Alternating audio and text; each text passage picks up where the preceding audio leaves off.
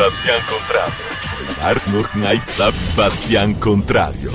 Diradando nuvole nere. E anche quest'oggi, cari pirati di radio e di terra, salute a tutti voi. Sempre a Lido Worst, sempre col mio Bastian Contrario, sempre a bordo di Radio Pirata la radio nella radio, ma con una novità per voi. Oggi dove vi porterò con il mio bordeggio? Da dove partiremo? Ma soprattutto dove approderemo tra racconti, riflessioni e considerazioni.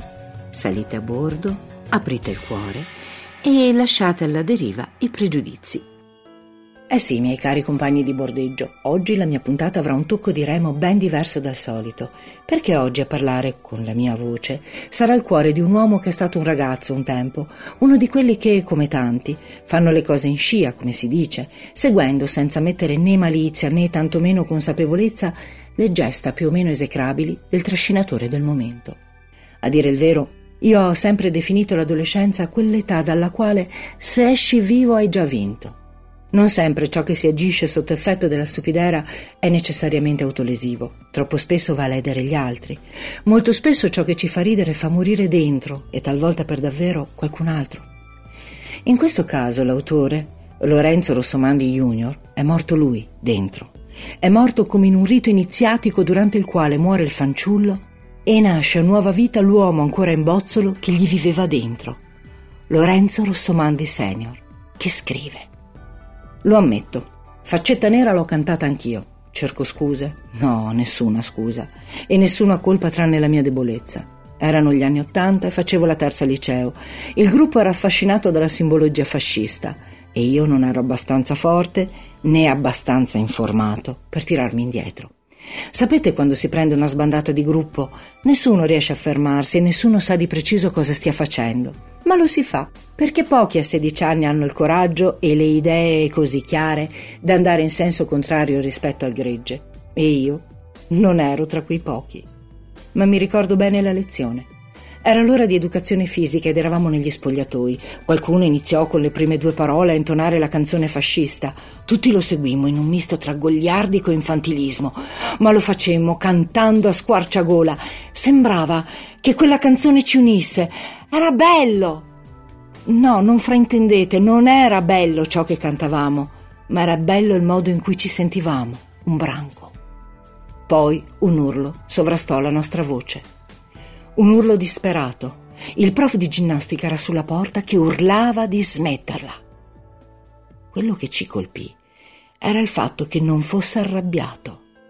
Quello che colpì tutti noi era il fatto che ci stesse urlando di smetterla mentre stava piangendo.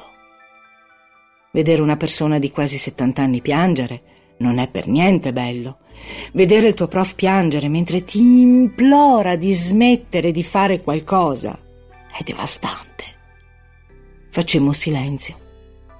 Il prof diventò un giovane della nostra età.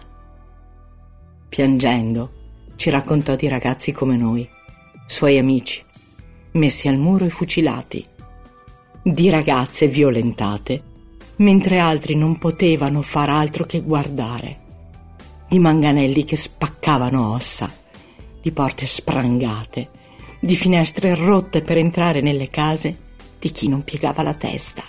Una lezione di cinque minuti, con le lacrime agli occhi e a volte le mani a tenersi la testa. Non finì con le nostre scuse. Non promettemmo niente. Finì col nostro silenzio sbigottito.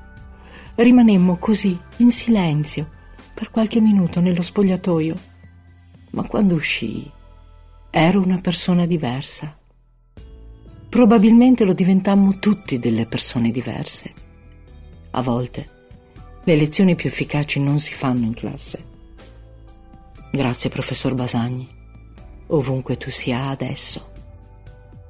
Ecco, questo racconta di sé Lorenzo, il mio pretesto per aprire questa puntata.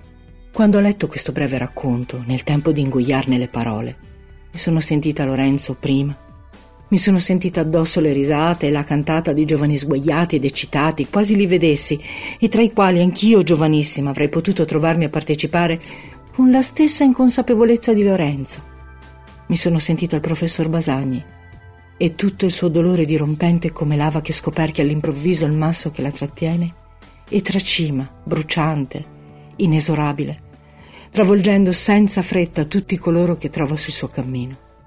E mi sono sentita impietrita, attonita, con la bocca aperta e il cuore gonfio, gli occhi bassi, vestita di vergogna al cospetto della nudità esondante del cuore di quell'uomo.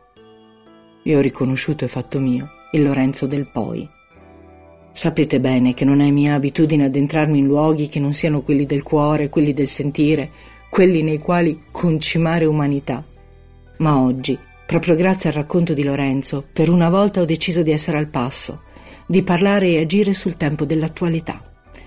È amara attualità la crescita e la manifestazione di comportamenti e azioni contro la persona, la sua vita e la sua dignità, perpetrati in nome della più assurda delle presunzioni, la discriminazione. Una discriminazione che evoca e rianima e rigenera il mostro comatoso ma mai estinto del fascismo e del nazismo. Ma queste sono cose che sapete tutti.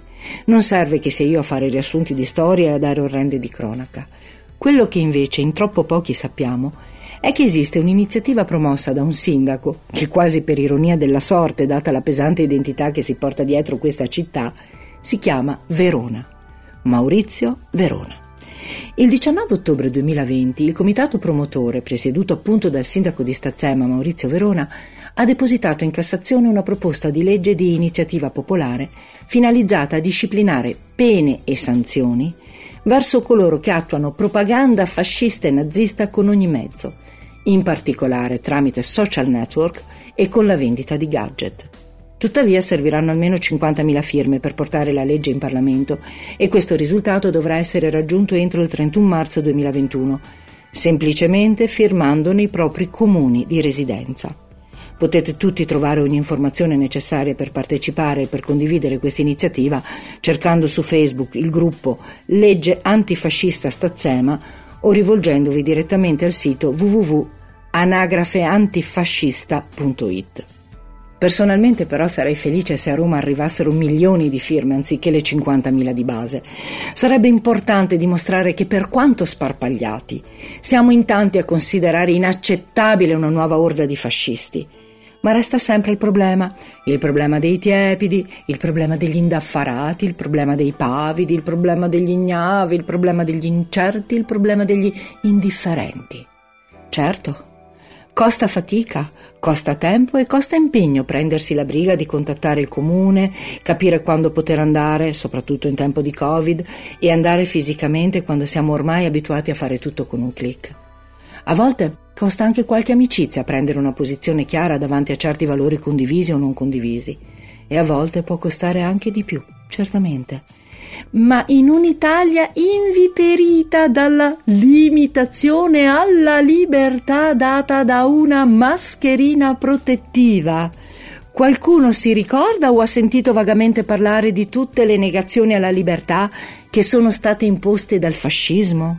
Perché tutto va bene se ciò che viene negato è ciò che non faremmo comunque, o ciò che viene permesso è ciò che ci piace fare ma anche stare in casa in tempo di Covid ci ha messi tutti in difficoltà. In molti ha risvegliato l'indomita creativa ribellione che caratterizza l'italiano tipo, quello un po' furbetto che gode nel farla in barba agli altri alle regole. Eppure c'erano delle motivazioni, magari non credibili da tutti, ma nemmeno così insensate.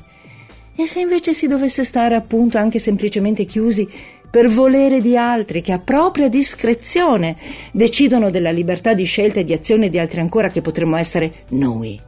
Dalle persone che si possono e si devono frequentare, alle professioni lecite, all'espressione del proprio pensiero, in quest'epoca poi nella quale siamo tutti allenati a sputare fuori ogni singolo pensiero senza filtro alcuno, grazie ai social e ai vari reality televisivi, o alla direzione che dovremmo dare ai nostri sentimenti, tanto per fare esempi veramente minimi. E parlo solo delle limitazioni. Non entro con la mia fantasia nelle azioni violente e coercitive che verrebbero usate per ottenere tali soggettivi scopi. Siamo ormai a rischio di essere sopraffatti dalla violenza, legittimata o quasi dal girarsi in là di troppe persone, dall'abbassare lo sguardo di altre, dal passare sopra raccontandosi che sono cose di poco conto o che succedono agli altri o che magari se la sono cercata quanto rabbrividisco queste parole. Troppe persone esaltano il proprio diritto di parola, la propria libertà d'azione, la propria realizzazione, ma non portano il benché minimo rispetto nel tentativo di salvaguardare lo stesso diritto quando si tratta di quello degli altri. Ma c'è chiaro che questi altri possiamo essere noi, possono essere i nostri cari, possono essere i nostri figli, possono essere i nostri amici. Io ce l'ho una vecchia zia nostalgica, lei aveva quella famosa tessera, non è oggettivamente cattiva, si sente in pace con quel Dio che venera, anche quando con un colpo di spugna guarda più in alto dell'orizzonte del mare per non vedere in faccia i morti portati da quel mare. Ma lei, i fascisti, non hanno fatto del male. Lei, maestrina tutta scuola, casa e chiesa e sguardo solo nel proprio orticello. Ma se io fossi sua coetanea o quasi, probabilmente avrei fatto una gran brutta fine, morendo dentro o morendo fuori, a seconda della prepotenza dello sbocciare della mia vita in quel preciso momento storico. È che lei manco si pone la questione. Davanti a un pensiero diverso si cela dietro a un basta, basta, non voglio sentire. Che probabilmente è quello che a suo tempo avrà fatto per non mettere in discussione tutta la sua vita e soprattutto la sua coscienza. Storia ben diversa da quella di Lorenzo e del suo professore. E adesso abbiamo gli strumenti e il dovere morale di pensare non solo alla nostra vita, ma al futuro dei giovani e dei bambini già nati e in arrivo. Facciamo di tutto per proteggere i nostri figli. Davvero pensiamo che la loro libertà, il loro futuro, la loro incolumità, la loro felicità valgano meno della fatica di andare in comune a mettere una firma? Perché, vedete, io mi trovo perfettamente d'accordo col pensiero di un giovane, Davide Monnetti, anche lui presente nel gruppo Facebook Legge Antifascista Stazzema, che scrive firmato a Pontassieve, fiero di far parte di un comune dove l'antifascismo è normalità, esattamente come dovrebbe essere in tutta Italia, perché non può essere limitato solo all'appartenenza di un colore politico. L'antifascismo deve essere un valore universale. Dai, dai, dai! E con questo, cari pirati, vi saluto e vi invito a spendere il vostro tempo per cercare di apporre questa firma.